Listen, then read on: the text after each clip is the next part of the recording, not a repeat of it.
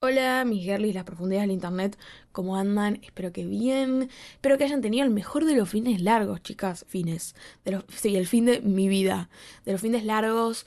Em, no sé si hicieron muchas, pocas cosas. Espero que muchas. Igual yo calculo que la facultad nos está medio culeando a todos, ¿o no? Siempre junio es terrible. Es terrible.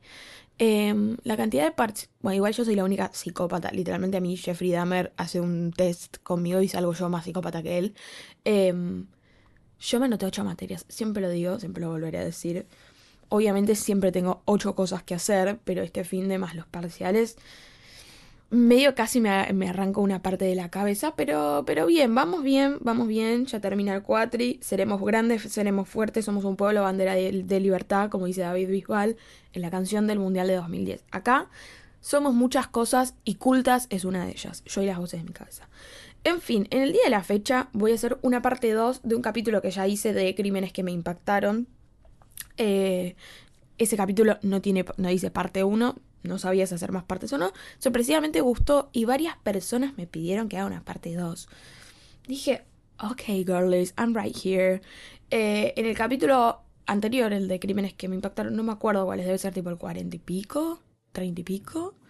Eh, por si no lo escucharon, hablé de los casos de Madeleine McCain, John Benet Ramsey, Maria Cash, em, Gypsy Rose Blanchard, el caso Pomar, el caso Barreda, Marita Verón, Sofía Herrera, Ángeles Rawson.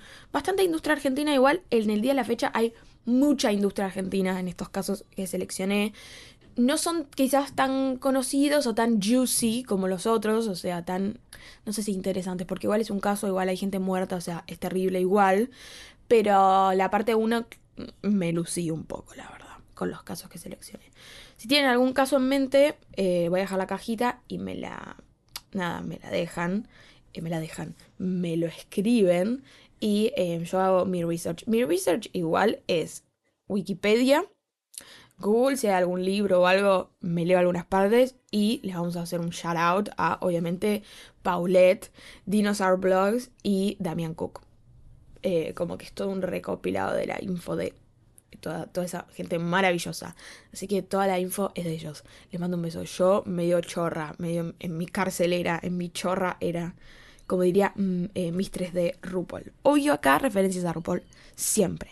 En fin, arranquemos. El primer caso que seleccioné, estaba pensando un poco en Lali, es el de Solange, que es el que está en la película Acusada, que supuestamente en la película Acusada no hablan de este caso, es otra cosa, pero es casi idéntico. Así que si quieren ver la película, siempre están bienvenidos a verla. Es una película de, de crimen.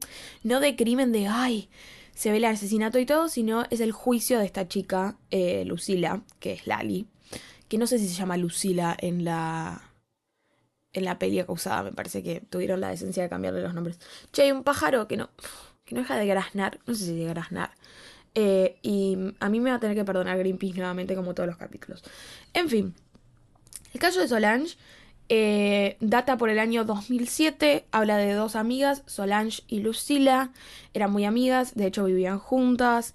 Eh, en enero, no me acuerdo qué día, me parece el 9 de enero, Solange le manda un mensaje al novio, le dice, che, me voy a dormir, un beso. Eh, vivía en el mismo departamento. Esta chica Lucila a la mañana se levanta, va a trabajar, muy tranquila. Total, su amiga se levantaba después como a las 10 de la mañana. Ella era el rulo de las planeras, Solange. Así que Rest in Peace My Queen.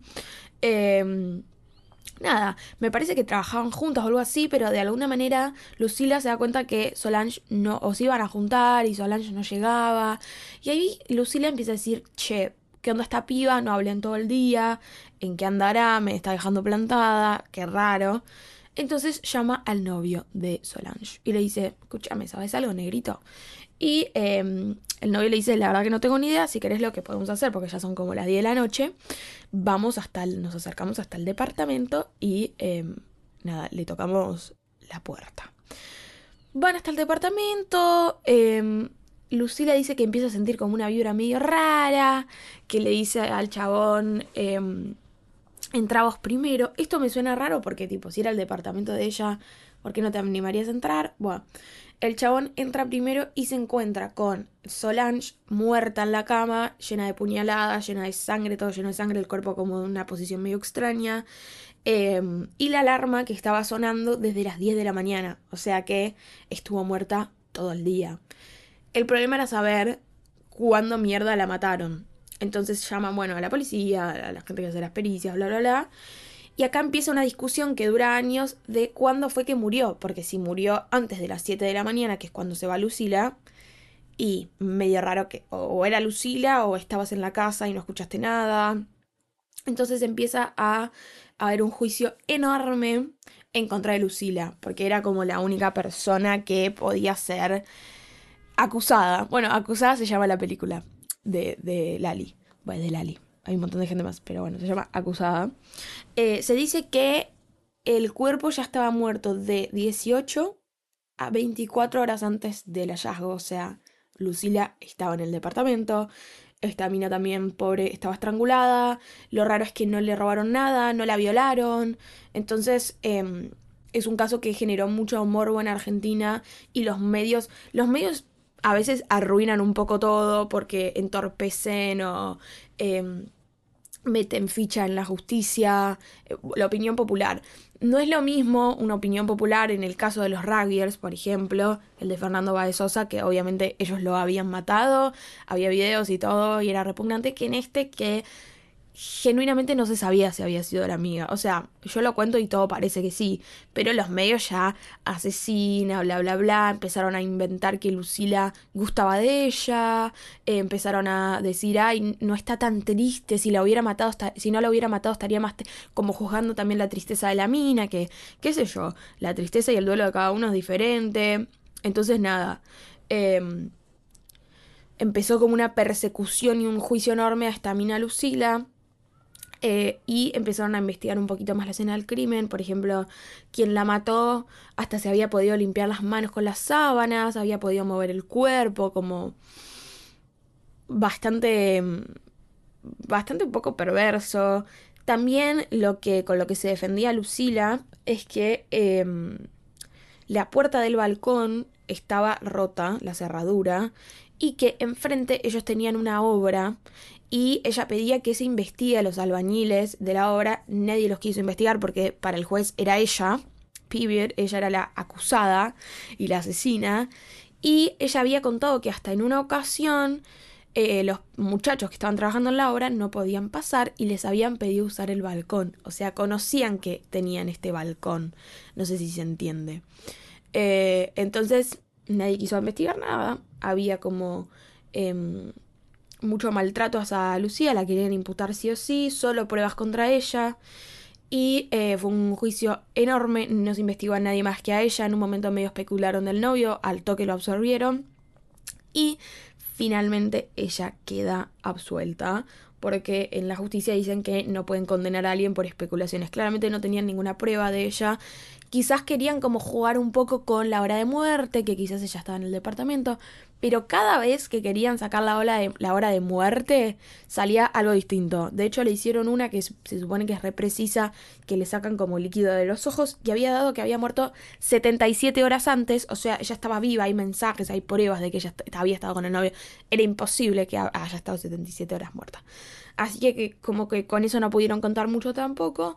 Y este caso sigue sin culpables. O sea, simplemente alguien entró y la mató. No sabemos por qué. No sabemos si fue Lucila o no. Lucila creo que se tuvo que ir del país porque, bueno, claramente no sé si se cambió el nombre encima. Pero hoy en día todavía no tenemos culpables. La familia como que me parece que no quiso hacer otro juicio en contra de Lucila. Y simplemente están buscando justicia. Por favor, miren la película de Lali. Igual la película de Lali no es tan fiel al caso, porque se supone que no es el caso, pero es muy parecido. El segundo caso que seleccioné, que me quedó afuera la vez anterior, que es uno de los casos que nos marcó a todas las niñas eh, de los 2000, eh, a, todas las mujeres en realidad, pero yo me lo acuerdo como muy vivido porque tenía esa edad, es el caso Candela, que debe ser uno de los más eh, conocidos en Argentina, no sé en el mundo, Candela era una nena de 11 eh, años que vivía en el conurbano bonaerense. Tenía un papá que estaba preso, ella vivía con su mamá y un día se iba a encontrar eh, con unas amigas y desaparece, o sea, nunca más apareció. En el momento los medios dijeron que en realidad las amigas nunca no se iban a encontrar con las amigas, que se iban a encontrar con uno que hablaba por Facebook, que no sé qué, se lo empieza a investigar. Las amigas también, medio que llaman a la mamá, tipo, ¿dónde está Candela? Como que se crea un teléfono descompuesto y la mamá va muy rápido a denunciar. En el momento aparece un audio de no la vas a encontrar más, no sé qué, como un audio medio extorsivo. Ella se recontra asusta y lo primero que hace la eh, justicia es pensar que fue el papá. El papá claramente al toque lo absuelven porque em, estaba preso, o sea, bueno, lo investigan un poco a ver si había hecho algo. El papá era pirata del asfalto, cabe aclarar, Em, entonces por eso estaba preso, entonces empiezan a pensar que quizás fue un ajuste de cuentas, que tenía algo que ver, no sé qué, se empieza a especular un montón, es un caso muy conocido, la gente marchaba todos los días, la mamá todos los días pedía por favor, había una recompensa creo que de 100 mil pesos, que era un montón de plata en ese momento, eh, se empiezan a sumar un montón de famosos, entre, creo que Franchella, un montón de gente, eh, la empiezan a buscar, es una búsqueda que dura nueve días y la encuentran finalmente una cartonera en, no sé si dice cartonera ahora, en una bolsa mm, de basura. Empiezan ahí a allanar a los vecinos, a allanar camionetas, a allanar todo lo que esté cerca. Y la hipótesis final dice que eh, unos vecinos le ofrecieron ropa, la invitaron a pasar y que son los que empiezan a inventar historias por la recompensa. También hay un gol, que es un auto dando vueltas, gente que va y que viene, se habla de un ferletero, que justo los vecinos que estaban investigando, justo ese día había venido varias camionetas, una camioneta fletera, como que todo medio mm, extraño, empiezan a acusar a la dueña de la casa, que la dueña de la casa ni siquiera vivía ahí, estaba de viaje. Em, también hay un dato muy importante que es que a la tía un exnovio la había. Esta familia era una fiesta la habían secuestrado, entonces empiezan a acusar también al que le había secuestrado a la tía y hacerle juicio. En un momento aparece un testigo que dice, che, son los vecinos, tal, los del flete. Lo matan al testigo, divinos. Em, y nada, todo gira alrededor a estas dos o tres personas que viven en esta casa, que em, tienen estas cosas como que habían preparado comida. Eh, todo demasiado extraño, no se entiende por qué la secuestrarían. Y finalmente en 2017, igual ya tenían eh, prisión preventiva, agarran a estos dos vecinos, Jara y Bermúdez, y los meten presos. Incluso si no tenían muchas pruebas, no había pruebas contundentes de que habían sido ellos, pero cayeron presos. Eh, y nada, se dice que no era ni por un ajuste de cuentas, ni eran los de Facebook, nada. Eran gente que supuestamente quería la recompensa. Pueden ver este caso más em, más eh, explicado, obviamente en otras fuentes de YouTube, yo estoy haciendo un mero resumen, pero fue un caso que la verdad eh, nos traumatizó a todos por la exposición de los medios, porque también se hablaba de la ropa que estaba usando y la ropa que usaba y las fotos que se sacaba y que la mamá la dejaba salir sola o no, como que mucha culpa a la víctima y fue la primera vez que se empezó a hablar, no de feminismo, pero estas cosas de, che, es una nena de 11 años, ¿se entiende? Tipo, ¿qué onda? ¿Qué, ¿Qué, importa qué fotos se sacaba? Y que si se hablaba con un chabón más grande por Facebook y que no sé qué, eh, y habían sido los vecinos. En fin, igual mucha gente conoce el caso, pero no mucha gente conoce esto, que hay gente presa, que fueron unos vecinos de ella, em, se supone. Como que la gente conoce esto, el caso, en fin, que desapareció nueve días y que la encontraron muerta. El otro caso que seleccioné, ya nos vamos international. Eh, ah, me olvidé de aclarar la mayoría de estos casos están resueltos. Los casos que conté la otra vez, muchos no están resueltos. Pero estos casos tienen un principio y un fin. Hay un par que, creo que uno o dos, no, no, creo que todos sí. Pero estos sí, ya tienen principio y fin, sabemos qué sucedió. Hay un caso que a mí me vuela un poco la cabeza, que es el de la familia Turpin. Es una familia de Estados Unidos. Son dos chabones, una niña y un chabón, que eh, eran muy religiosos se conocen cuando ella tenía 16 y él 23. Eh, y se casan y se escapan juntos. Se van de donde vivían, no me acuerdo dónde vivían.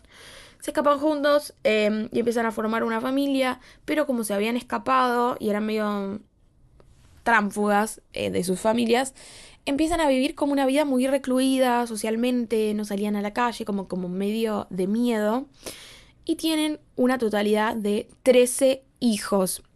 Taylor Swift está tan presente acá. Y empiezan a pasar cosas medio turbias con los hijos. Eh, por ejemplo, tenían hijos para cuando el caso termina y los descubren.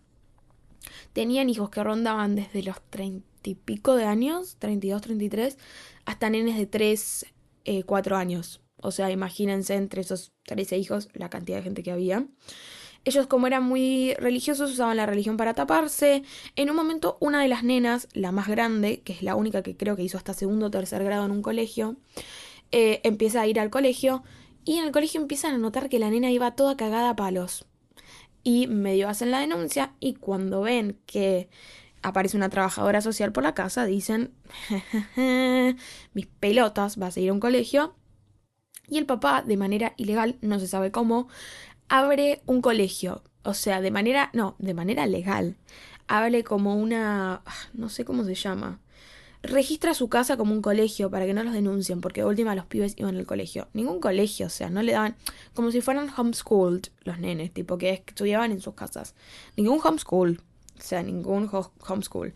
Ellos me usaban la religión para taparse y eran eh, dos, em, una mujer y un chabón que maltrataban a sus hijos de maneras no no, no, no hay palabras realmente.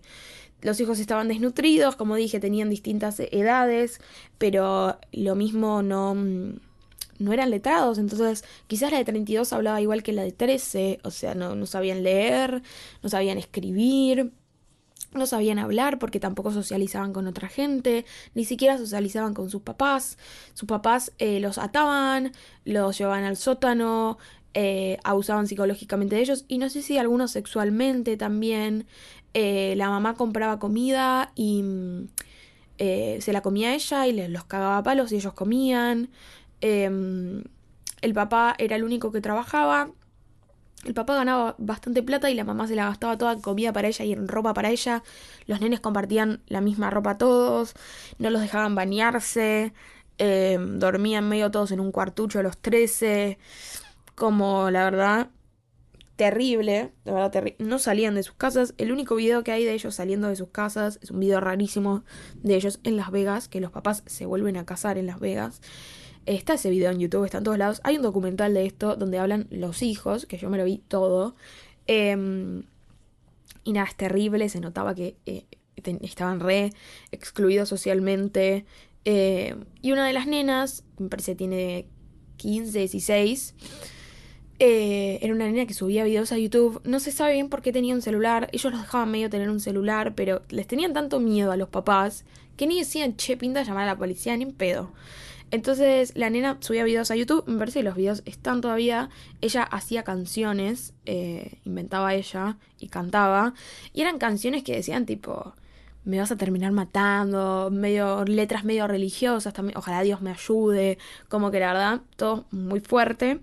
Y un día cuenta esta nena que se están por los estaban ya tratando muy muy mal al, al punto de que había uno, en uno de los nenes encadenados hace un montón de tiempo que se estaba por morir literalmente y se iban a mudar a no sé a dónde, a otro estado, pero tenían mucho tiempo de viaje y la nena dijo, literalmente la piba pensó, este tiempo encerrados en un camión de mudanza, no lo sobrevivimos, nos vamos a morir de, desnutrición, mi hermano se va a morir porque está atado a un montón. Dijo, si no hago algo hoy, nos morimos, nos morimos todos, nos van a matar. Si hacemos algo, nos van a matar.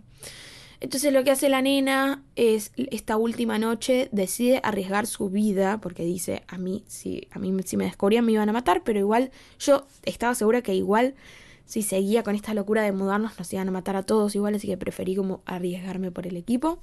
Agarra este celular que tenían, se lo esconde y a la madrugada se escapa de su casa, empieza a correr. O sea, imagínense que ellos no es que eh, podían libremente, pero medio podían escaparse de su casa y ni siquiera lo hacían, porque no le tenían tanto miedo a sus papás que ni siquiera lo hacían.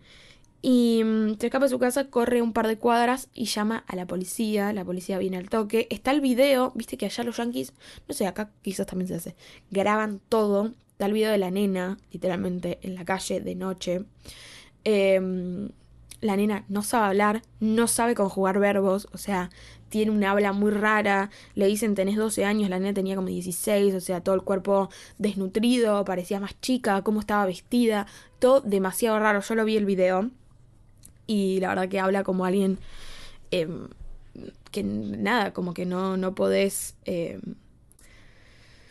nada, no puedes decir esta mina tiene 16 años ni en pedo. Y ahí la nena les empieza a contar, em, nada, nuestros papás nos van a pegar, yo agarro el celular, mis hermanos están encadenados, nosotros no, comemos, somos 13, bla, bla, bla, bla, bla, bla, bla. Va la policía a la casa, ella se esconde porque tenía mucho, mucho miedo. Les pedía por favor que cualquier cosa no digan que fue ella la que llamó, porque si se seguían que, teniendo que quedar con los papás, se la iban a matar, genuinamente decía ella. Entonces ella se esconde, entra la policía a la casa, le dice que alguien denunció y ahí empiezan a ver todos los horrores de esa casa, del sótano de los pibes encadenados, los papás medio al principio se hacen los pelotudos, em, estaban todos sucios, todos desnutridos, em, nada, empiezan a hablar con los pibes, no podían comer, medio no querían hablar porque tenían miedo que si se iba la policía los iban a, bien a cagar a trompadas, lo cual tenía sentido. Em, y nada, los llevan a todos a un hospital donde los tienen que rehabilitar a todos, estaban recontra desnutridos, eh, tenían que empezar a pasar por procesos psicológicos, no solo por los que les había pasado, sino porque realmente no, sabían comunicarse, no tenían em, destrezas sociales. Y de hecho, uno dice, bueno, hay hermanos de 30 años que se muden todos juntos. No, a ellos los van mandando a foster houses, como a vivir con otra gente temporariamente, porque los de 32 años, si bien son grandes, eh, era lo mismo que tener quien no se podían hacer cargo de otro ser humano, ni sabían hacerse cargo de ellos mismos, estaban traumadísimos, no sabían ni hablar, imagínate, hacerse cargo de otro nene. Em, y nada, eh, no viven juntos ellos en el momento, hay una negligencia, ellos volvieron a, a, denunciar hace unos años, hace poco, relativamente poco, el Estado medio les soltó la mano, entonces ahora volvieron a estar desnutridos, volvieron a vivir con familias abusivas, como que la verdad que el horror no se termina para esta familia. Em, y nada, en cuanto a los papás, medio pidieron perdón, pero igual están presos cadena perpetua de algunas cosas ni estaban arrepentidos. Pero bueno, nada, la verdad que es un caso que me da mucha pena, mucha tristeza. Trece hijos, o sea, podrá ser tan hijo de puta. En fin. El, segundo, el tercer caso se llama Las gemelas silenciosas. No tiene nada este caso, tipo, es medio X. Pero a mí me encantó. Hay uno de gemelas que habla de reencarnación, que ese no, no es este. Ese es re interesante también. Este es otro. Este es de dos gemelas, June y Jennifer, que nacen en 1963. Que eran ya, además de ser gemelas, eran muy parecidas, tenían gestos iguales, iban juntos a todos lados. Eh, y en el colegio ellas eran em, negras, entonces en el 1963 moneda de todos los días para los yankees, les hacían un montón de bullying y ellos creo que vivían en un vecindario como muy blanco, entonces también más bullying les hacían y eh, empiezan a ser muy recluidas entre ellas, como solo con ellas, y hasta inventan un idioma para ellas mismas. Estaban re eh, mimetizadas, pero, pero a un extremo, ¿se entiende? En un momento ellas empiezan a dejar de hablar, solo hablan este idioma entre ellas, pero no hablan ya. Entonces la familia dice, bueno, para, para ver si se empiezan a socializar, las separan y las mandan a dos colegios distintos. Pero cuando las separaban, las minas, ah, no les jodo chicas, atentaban sobre sus vidas, se querían suicidar. Eh, empiezan como a estar en... ¿Viste cuando te colgás mirando una pared y no hablas y parece un, el hijo de Jeffrey Dahmer? Bueno, así. Entonces se dan cuenta que no les iba bien en el colegio juntas, no les iba bien en colegios separados, entonces las empiezan a educar en la casa. Y a las minas les empieza a, interesar mucho escribir. Y escribían cuentos. Cuentos medio turbios de abuso sexual, de asesinatos, como medio... Ellas tenían 13, 14 años, como medio... No escribían fanfic en Wattpad ellas, escribían cosas turbias. A los 14-15 empiezan a cometer actos de vandalismo, medio robos, incendios, tratarse de matar la una a la otra. Eran como un juego, decían ellas, de matarse la una a la otra, pero se amaban con locura. O sea, la gente no, no se entendía muy bien esta eh, relación. En un momento ellas quieren incendiar un, bar, me parece como algo grande, y las mandan 14 años al psiquiatra, al psiquiátrico literalmente, a vivir ahí. Eh, y ya tenían 18 años, entonces por eso las mandan ahí. No era para cárcel, o sea, medio sí, pero dicen, uh, estas están crazy. Taylor Swift en la película de Hannah Montana, Crazier. Y mm, nada, las mandan a un psiquiátrico por 14, por 14 años. Ahí descubren que ellas tenían esquizofrenia y que encima una de ellas tenía mucho miedo y mucha envidia, como que empiezan a revisar los diarios estos de historias que, que armaban y además de miedo tenían como medio envidia, como que no se entendía bien por qué no hablaban. Hay una que Jennifer, gracias a los medicamentos, pues las empezaron a recontramedicar contra la esquizofrenia, obviamente, em, desarrollaba tics y no, en un momento no pudo escribir más, que igual, aunque sean historias turbias, era algo que les gustaba mucho hacer. Eh, en el psiquiátrico se empiezan a dar cuenta que no las podían separar mucho tiempo porque posta tipo atentaban contra sus vidas, no podían estar separadas, no hablaban, hasta que en un momento hay una periodista que se gana su confianza eh, y escribe un libro, hay un libro de este caso, y por fin le confiesan a ella por qué no hablaban con nadie más que entre ellas dos, eh, y era porque ellas habían hecho un pacto donde iban a poder hablar recién cuando una de las dos se muera. Entonces justo ahí se empieza a entender por qué medio se querían matar la una a la otra, porque si la otra moría significaba que iban a volver a hablar, que iban a poder em, hacer otras cosas. Entonces por eso tanto se querían matar y estaban la una al lado de la otra viendo cuándo se moría. Eh, y nada, siguen su vida normal hasta que al tiempo Jennifer muere de un paro cardíaco. Jennifer en un momento dice, yo voy a dar la vida por mi hermana. Y creo que se intenta suicidar, pero justo se muere de un paro cardíaco. Jennifer era la que la falopa le caía medio mal. Y nada, le hacen una autopsia todo a ver si se había suicidado, a ver si alguien la había matado. Justo se murió de un paro cardíaco y literalmente a la otra gemela, a June, se le transforma la personalidad. No tenía más esquizofrenia, de hecho le dan del alta psiquiátrica, eh, empieza a hablar, empieza a trabajar, a tener una vida.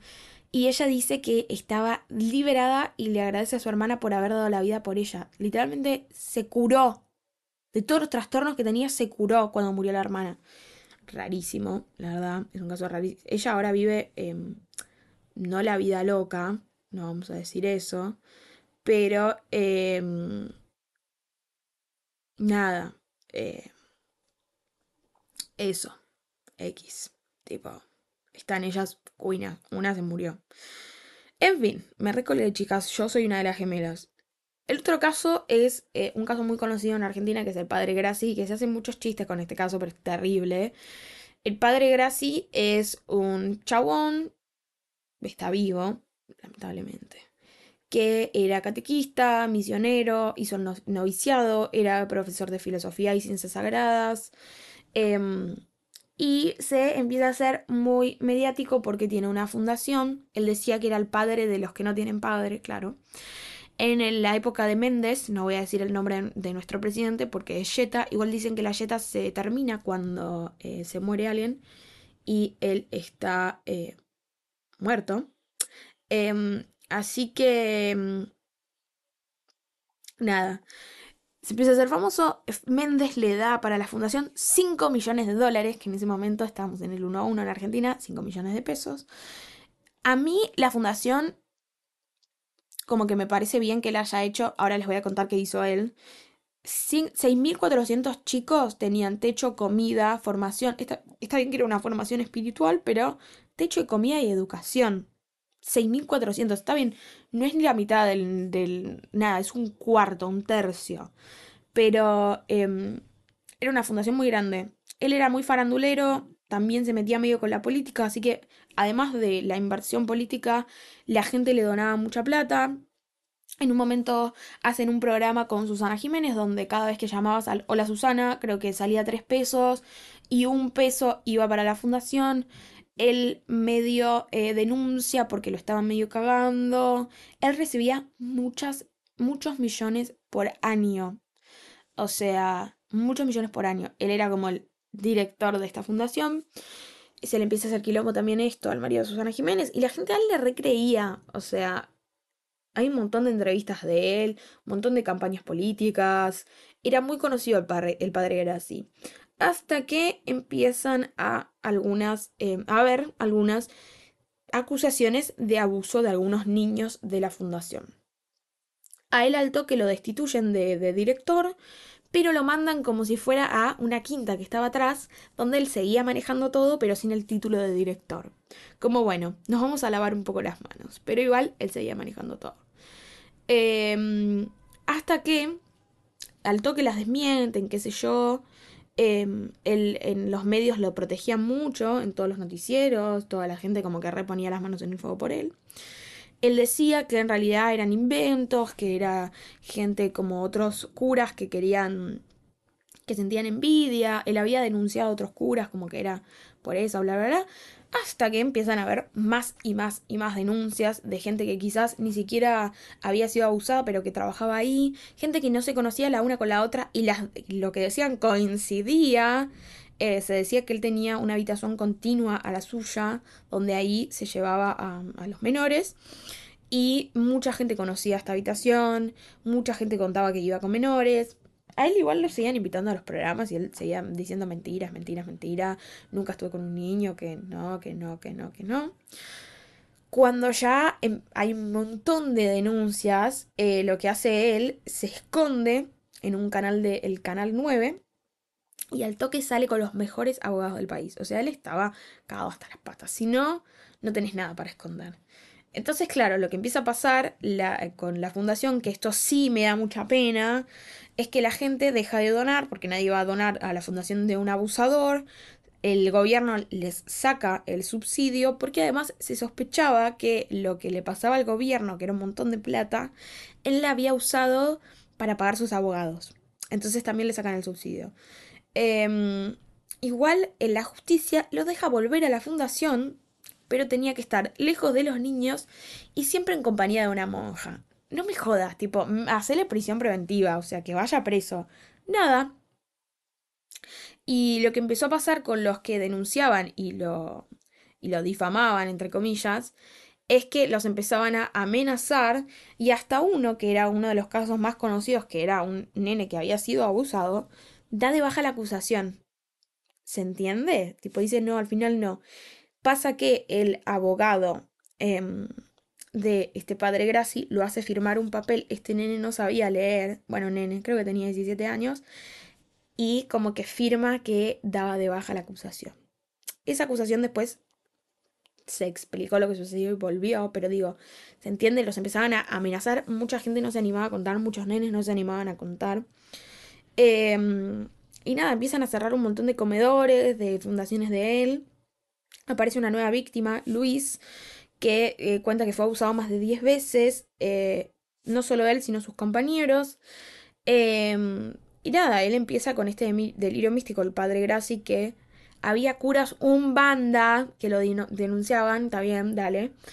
Eh, y se, se, negaba a someterse a la prueba psicológica hasta que lo obligan raro y sale claramente, o sea, que tenía un perfil de abusador, tenía perfil narcisista, manipulador, que no podía sentir empatía. Y era todo esto, seguía en los medios. Él seguía en la mesa de Mirta, Legrand, él todo, nada.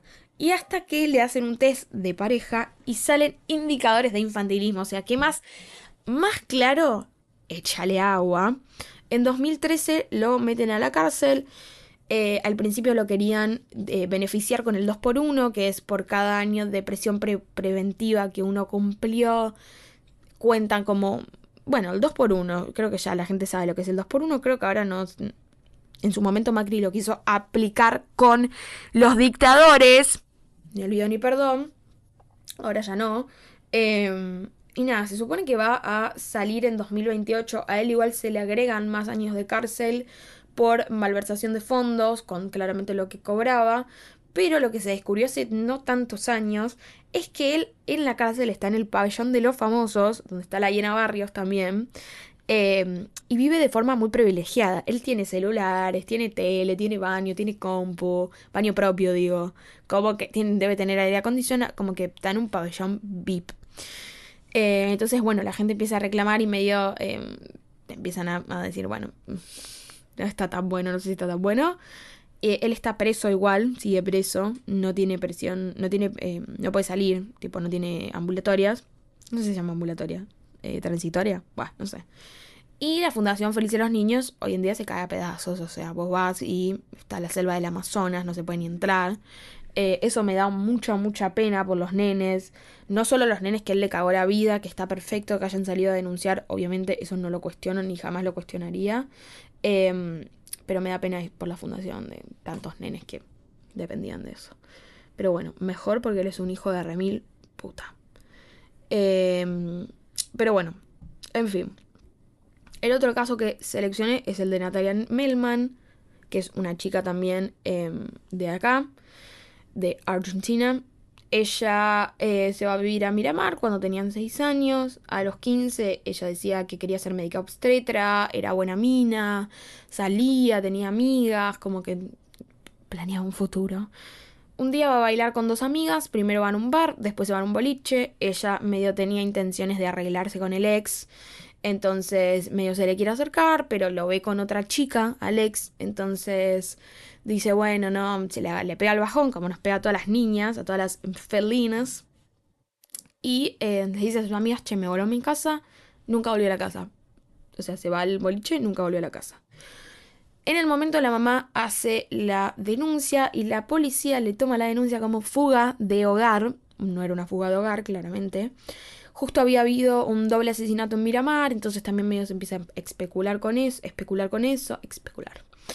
Eh, pasaban los días, no, em, no pasaba nada, entonces los papás empiezan a hacer medio marchas multitudinarias, hablan como un lugar, empiezan a ofrecer una recompensa, ya el caso empieza a ser un poco mediático, se abre como un, una habitación toda em, tapada, donde la gente podía ir y dejar información, era tapada para proteger a los testigos, o sea, miren lo que pensaban los padres.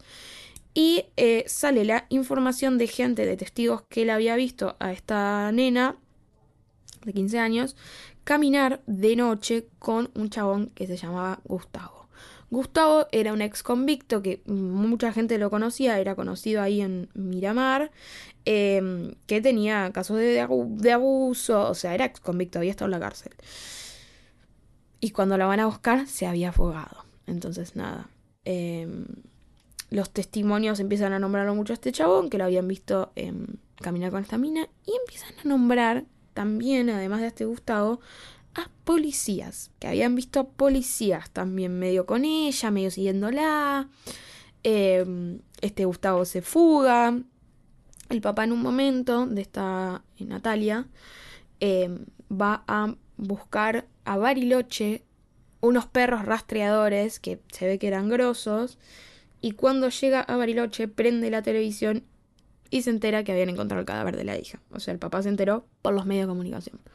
Lo eh, habían encontrado... Mm, em, nada, estaba torturada, violada, estrangulada, eh, con su propio cordón de la zapatilla, quemada, todo, todo lo peor que se puede imaginar. Estaba como medio escondida atrás de unos yuyos. Em, y nada, eh, como no en el momento no habían detenido ni habían se habían apurado con este Gustavo, el papá también se llamaba Gustavo, pero este otro Gustavo, el que era preso, ex convicto, la gente empieza a apedrear, se junta, no sé, todos los días y va a apedrear a la policía por estúpidos. O sea, si te están diciendo se la vio, se la vio, se la vio, varios testigos oculares, eh, anda y apresalo. Pero no, la policía nada, nada. Ellos nada, entonces la gente se recontra calentó con la policía. Además, em, eh, nada, se decía que la policía también había metido mano. Hasta finalmente lo atrapan a este Gustavo. Y este chabón dice que eh, lo obligaron a entregarla unos policías. Mm, está bien. Igual la gente sí pensaba y la justicia pensaba que era poco probable que él hubiera podido hacer todo eso solo. Entonces sí empiezan a descontar, desconfiar de específicamente dos policías que em, justo el día siguiente a la desaparición de esta chica habían llegado tarde a trabajar, estaban como muy preocupados por el caso, que recién era una mina desaparecida que quizás se había ido de la casa, como que era raro que estén tan preocupados por el caso, y había una camioneta policial que me parece que era la que usaban ellos, que estaba desaparecida y la estaban pintando y remodelando toda. La verdad que muy rara. La investigación ya por sí era rara. Quizás encontraban una zapatilla de ella y a los tres meses encontraban la otra. La policía ni los quería echar a esta gente. Aparece otro involucrado más, también policía. Eh, Ricardo. A esta chica se le encuentran cinco rastros de ADN y por ahora tenían tres policías y este Gustavo como match. Match. Match con sexto. Em, pero hay una persona que jamás se la encontró. ¿Quién mierda fue? claramente fue alguno de los policías. Em, y ahí empiezan a entender qué había pasado. A ella la secuestra este Gustavo junto con estos dos policías. La llevan a una casa que tenían que era re precaria y abandonada, que según testigos la usaban para abusar de chicas. Si tantos testigos igual sabían de esto, no se entiende muy bien porque esperan hasta el último segundo. Bueno, ni idea, yo no voy a juzgar. Igual también estamos hablando de la policía. Claramente yo no me metería en contra de la policía. Medio yo les creo. Ahí la matan. El cadáver estuvo ahí durante aproximadamente cuatro días y después la llevan a un auto, que se supone que es esta camioneta, donde la dejan en estos suyos y la encuentran. La policía llega al juicio con una, una libertad más que la bandera argentina, más que el himno argentino. Ni presión preventiva tenían ellos.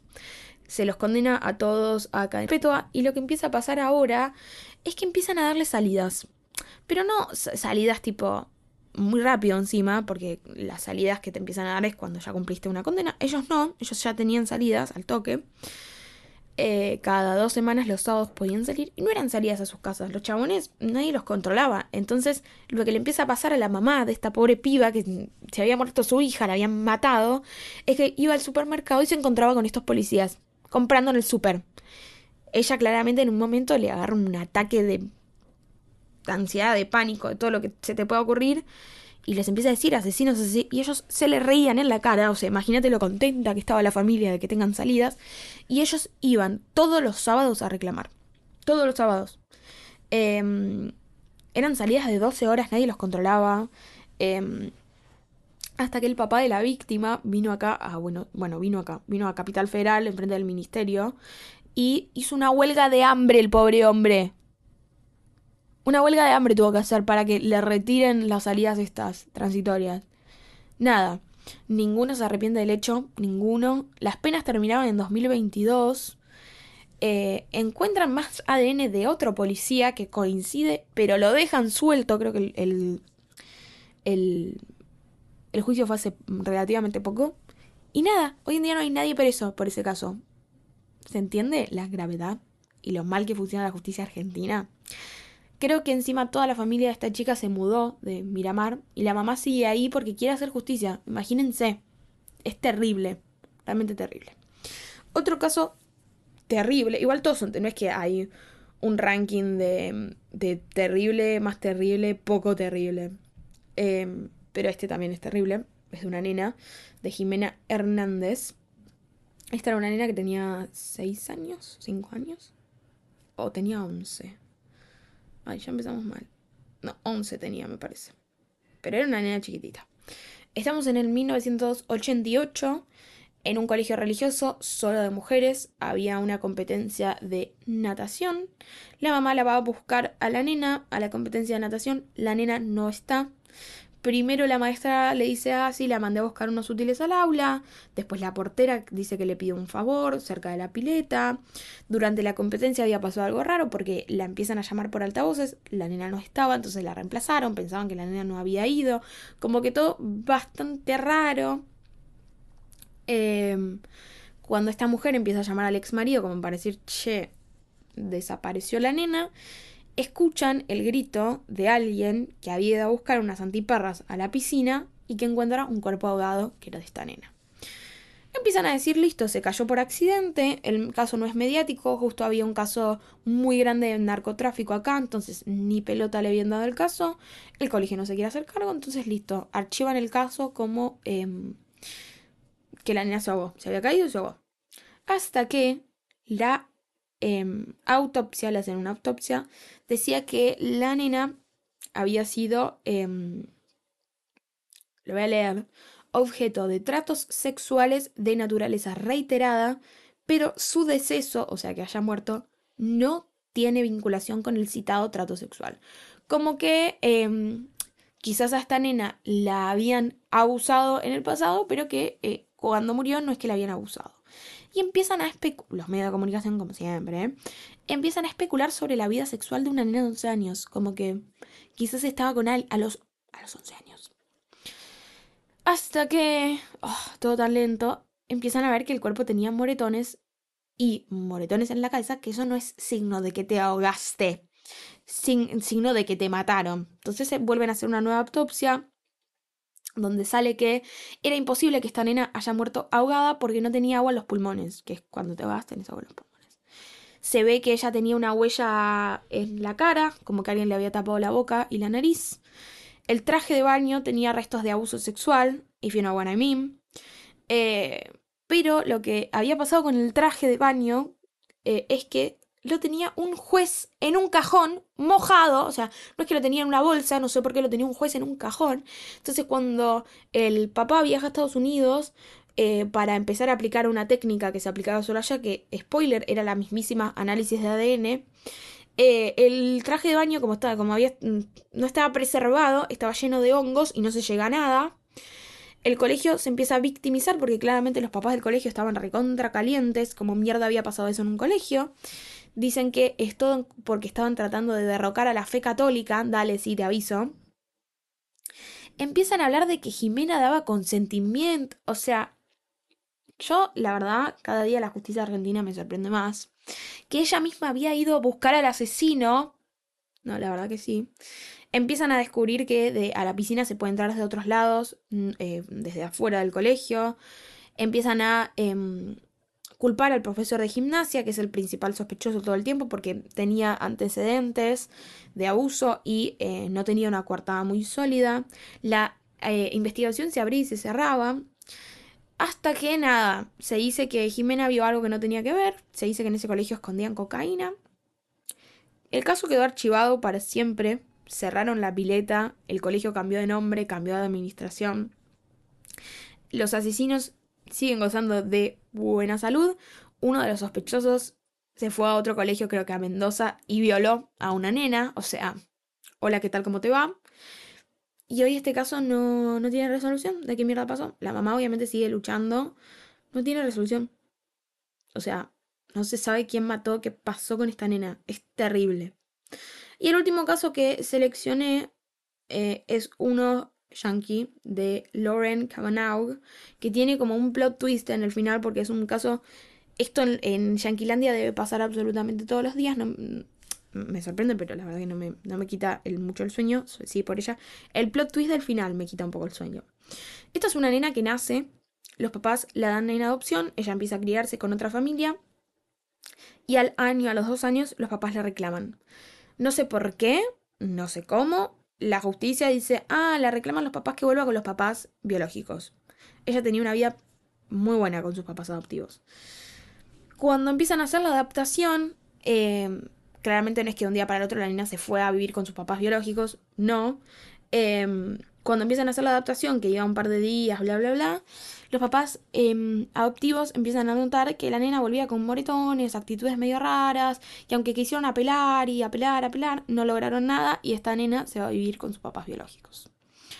La mamá era una persona que no sé por qué nadie le hizo un test psicológico, tenía rasgos bipolares, tenía rasgos de agresividad, pensamientos suicidas, ella también había tenido una historia medio rara con sus papás, también le habían dado una adopción y después no, y que sí, que no. Nada. Empiezan a pasar los años y un día el padrastro de esta Lauren invita a un vecino de ellos a casa y le dice, che, te voy a mostrar algo muy curioso. ¿Cuándo? ¿Para qué? El vecino ve que esta nena Lauren, ellos tenían cuatro hijos más, si no me equivoco, estaba hace mucho tiempo viviendo en un armario. Viviendo. Y yo no digo mucho tiempo, años. La nena creo que volvió a esa casa cuando tenía tres años, tenía ocho, por lo menos cinco años, pero no viviendo. Dormía, hacía caca, no iba al baño, no comía, era una nena desnutrida, tenía la panza toda hinchada de desnutrición, tenía un olor horrible, otra vez un caso de una nena que claramente no sabía hablar, no sabía nada, no sabía socializar, em, como estaba en un armario no tenía no tenía movimientos, no se podía parar porque estaba todo el día como agachada, dormía arriba de su mierda porque claramente no podía ir al baño, em, la luz le hacía mal, se entiende, no podía salir del armario por años, tenía signos de abuso físico, abuso psicológico, Imagínense, y sus hermanos tenían una vida normal y los papás le decían que ella era una mala, que era alguien del infierno, que por eso la castigaban. Eh, los hermanos le tenían medio miedo, o sea, ni, ni la querían ayudar. Em, nada, no la dejaban ir al baño, nada. En un momento la empiezan a abusar ellos y después invitaban a gente para que violen a la hija. O sea, no, no words. Y ella, pobrecita, tenía chances de escaparse y de salir corriendo y de llamar a la policía, pero no solo se había quedado en una mentalidad de tres años, que fue cuando la encierran, sino que lo que pensaba era robar comida. Estaba tan cagada de hambre que cuando se podía escapar, robaba comida nada más, pobrecita. Nada, claro. Cuando la encuentra este vecino, ve que era una nena, que no tenía capacidades cognitivas, capacidades físicas. Y claramente hace la denuncia. No sé cómo fue el primero que dice, ah, me parece que hay que denunciar. Claramente a esta nena la rescatan. Eh, a esta nena había que enseñarse cómo sentarse, cómo pararse, o sea, un proceso larguísimo. Hubo que operarla porque tenía mucho gas en el estómago, o sea, terrible. Eh, a los papás, a los dos le dan cadena perpetua, ella vuelve a vivir con su mamá adoptiva, pero a medida que va creciendo, empieza a ser muy violenta. Va al colegio, caga palos a gente, tuvo que rehabilitarse varias veces, empieza a tener intentos de suicidio. Em, y ella empieza a tener estrés postraumático, o sea, iba y se dormía, no quería dormir en su cama, quería dormir en un armario. Chicos, me está haciendo ruido la panza, ¿no? Además. Em, va a la universidad, la gente se entera de quién es, le hacen bullying.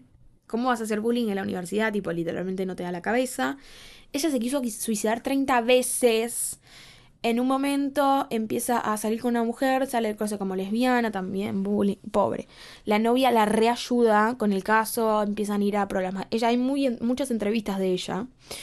Eh, el caso se empieza a hacer muy conocido, la novia la ayuda y hay una persona que, este es el plot twist porque ya la historia está terminando, crea una página de Facebook para mostrarle apoyo a ella, tipo Lauren Kavanagh, no sé qué, bla, bla, bla, bla, bla, bla, el caso. Y... Eh, ella la quiere conocer y la usa sexualmente. O sea, no a Lauren. Lauren abusa de esta mina eh, que em, tenía la página de apoyo a ella. No la vamos a juzgar con la misma vara que a, que a cualquier otro abusador, porque claramente tenemos toda la historia de esta nena, de esta mujer en realidad ya. Y cuando esta mina sale a contar, che, esta Lauren Kavanaugh me abusó, empiezan a salir muchos más casos de abuso. Esta mina ahora está presa junto con sus padres, no está, no sé si junto con sus padres, pero tanto ella como sus padres están presos. Ella terminó presa. Estoy con la boca muy cerrada yo. Muy abierta, perdón. Y nada, ya sé que em, estos casos quizás no fueron, eh, fue lo mejor del amor, como dice Rodrigo. Fue los que pude encontrar, me parecieron bastante interesantes. Voy a dejar la cajita para que me manden otros.